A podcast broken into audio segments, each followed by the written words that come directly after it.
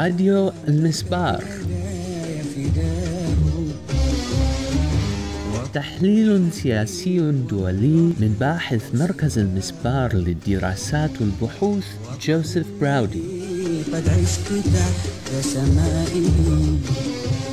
أيها الأصدقاء كما تعلمون جيدا يمثل مركز المسبار مصدرا بارزا للبحوث بشأن القضايا الإقليمية والدولية الأكثر خطورة والتي هي موضع اهتمام كبير من طرف كل العالم العربي.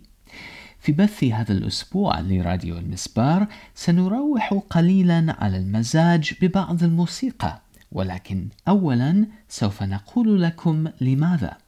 يوجد قلق متزايد في كثير من دوائر النقاش في الدول الأعضاء في مجلس التعاون الخليجي حول العلاقات المتوترة مع حكومة الولايات المتحدة وسواء كان ذلك حول الملفات الإيرانية والسورية أو فيما يخص الشؤون الداخلية لدول الخليج. هناك من أعرب عن مخاوف من أن تكون الفجوة قد اتسعت في الإدراك والفهم المتبادل بين واشنطن وعواصم الخليج وعن الحاجة لوضع استراتيجية طويلة المدى لتعزيز التحالف لكن كيف يمكن للمرء أن يفعل ذلك؟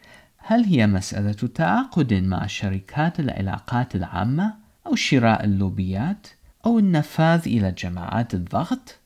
ربما تلعب كل هذه العوامل دورا ما ولكن هناك عنصر آخر في غاية الأهمية والذي ربما تكون النخب الخليجية قد أغفلته حتى الآن ألا وهو التحدي المتمثل في إقامة روابط عاطفية بين شعوب الخليج وشعب الولايات المتحدة ليس فقط الحكومة والطبقة السياسية وإنما المجتمع ككل. على المدى الطويل وفي وقت أخذت الفجوة السياسية بين حكومات متحالفة في الاتساع قد يكون التقارب العاطفي بين ثقافتين فوق كل الاعتبارات. وأحيانا يعمل الفاعلون غير الحكوميين على إقامة روابط عاطفية مع الشعب الأمريكي وذلك على حساب الحكومات التي يعارضونها. ونود أن نذيقكم طعم ما نعنيه عندما نشير إلى إقامة روابط عاطفية بين الثقافتين وذلك عن طريق تقديم نموذج بلغة الموسيقى العالمية. قد تكونون قد سمعتم هذه الأغنية من قبل.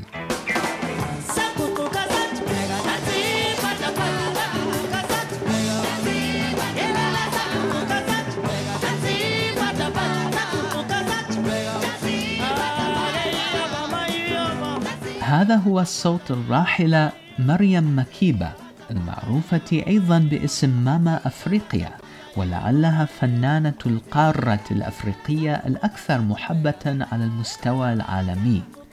كانت من مواليد جنوب أفريقيا وطوال سنوات نظام الفصل العنصري الذي كان فيه سود جنوب أفريقيا مضطهدين من طرف الأقلية البيض من السكان كانت هي ناشطة تدافع على حقوق شعبها.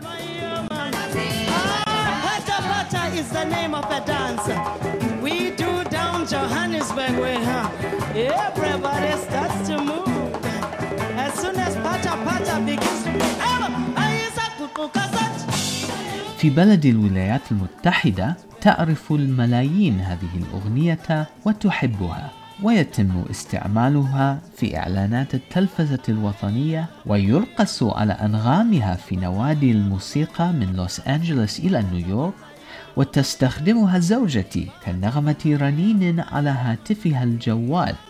فما الذي تعنيه كلمات الأغنية؟ لا أحد يعرف. كل ما نعلمه هو أننا نشعر بتواصل عضوي عميق مع الأغنية. ومع المرأة التي تغنيها وبالامتداد مع الناس والقضية التي تناضل من أجلها هذه المرأة.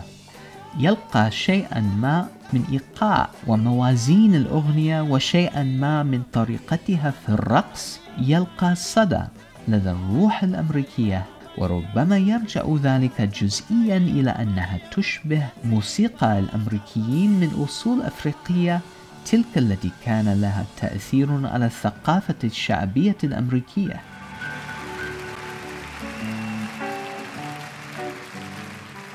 يمكن للمرء أن يقول أن أغنية مريم مكيبة باتا باتا فعلت أكثر لقضية السود في جنوب أفريقيا مما أنجزه القتال والنضال في خنادق البلاد وذلك من خلال الحصول على التعاطف والتضامن مع السكان في الولايات المتحدة وجميع أنحاء أوروبا.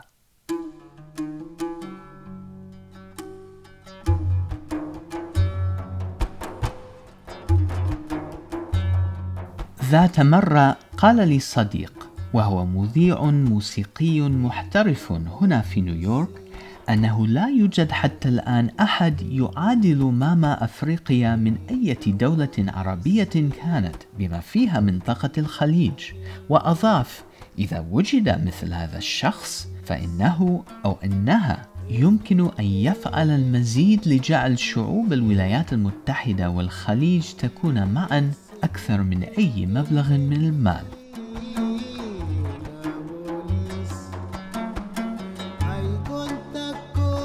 كما أن لغة الأغنية لا تهم ولا الظروف التي ألهمت الأغنية.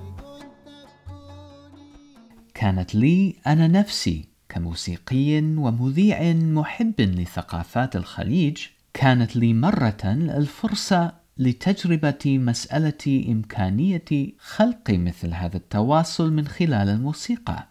لقد قمت بذلك من خلال إنتاج برنامج وثائقي مدته ساعة واحدة حول التأثير الأفريقي في الموسيقى الخليجية وتم إنتاجه من قبل أفرو باب إذاعة وطنية ولديها الملايين من المستمعين. وهذه بضعة دقائق من البرنامج لنعطيكم فكرة عما فعلناه. Hello, I'm Georges Collinet with Afropop Worldwide from PRI, Public Radio International.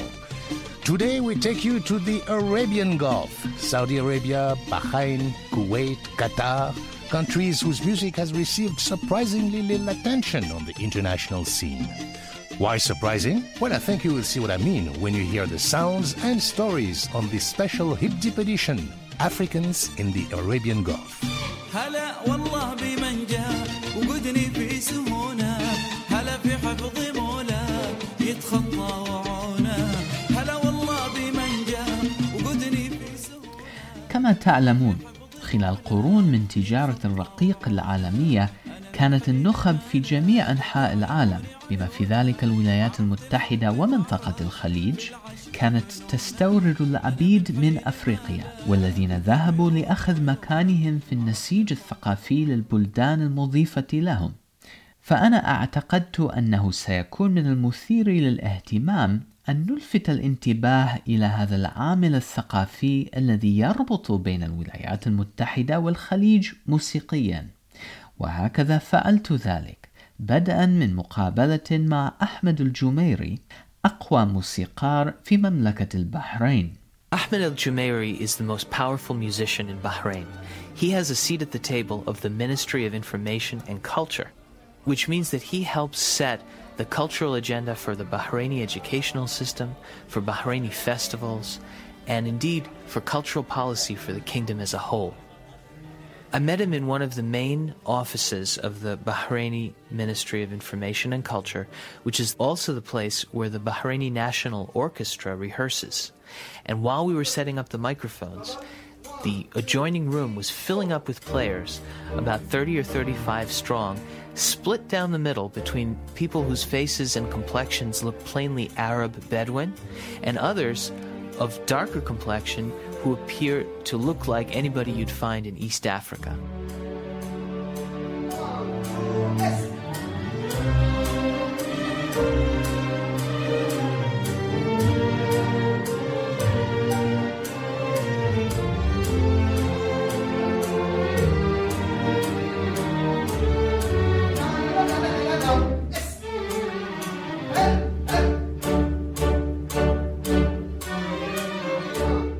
Ahmed El Jumeiri was every bit the straight shooter about Bahraini history that Dr. Bandar was in Kuwait. He plainly acknowledged the history of slavery in his country, which had such a profound impact on the history of culture in Bahrain. لا هذا شيء قديم قدم الزمان يعني تعرف انت في من قرنين تقريبا كان في تجاره الرقيق منتشره في العالم كله وكان وكان من ضمنها Ahmed Al Jumeiri is saying that Africans came to the Persian Gulf mostly as slaves, some 200 years ago and earlier. But he also points out that many Africans have arrived more recently as paid workers in the pearl diving industry and other trades. As Joseph Browdy observed throughout the Arabian Gulf, the descendants of these workers and freed slaves have now melded into the general population. Like Bandar Ubaid in Kuwait, Ahmed Al Jumeiri had his oud on hand, and he demonstrated a number of distinctive Gulf musical genres, like mawal, rhythmless vocal improvisation, and this one, a sot, or dance composition.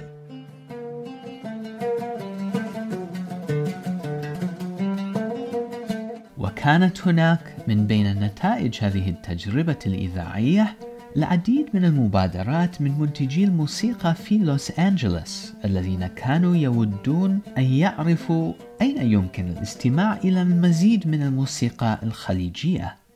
وهذا مؤشر على وجود رابط عاطفي والذي لا يزال يتعين تدعيمه. وذلك لا يتطلب سوى القليل من الإبداع والجهد الاستباقي من قبل الخليجيين الذين يودون إثراء مثل هذه النتيجة. لقد استمعتم إلى راديو المسبار لمزيد من المعلومات تفضلوا بزيارة موقع المسبار www.almesbar.net أو بزيارة الموقع الخاص لجوزيف براودي www.josephraude.com روحي وما ملكت يداي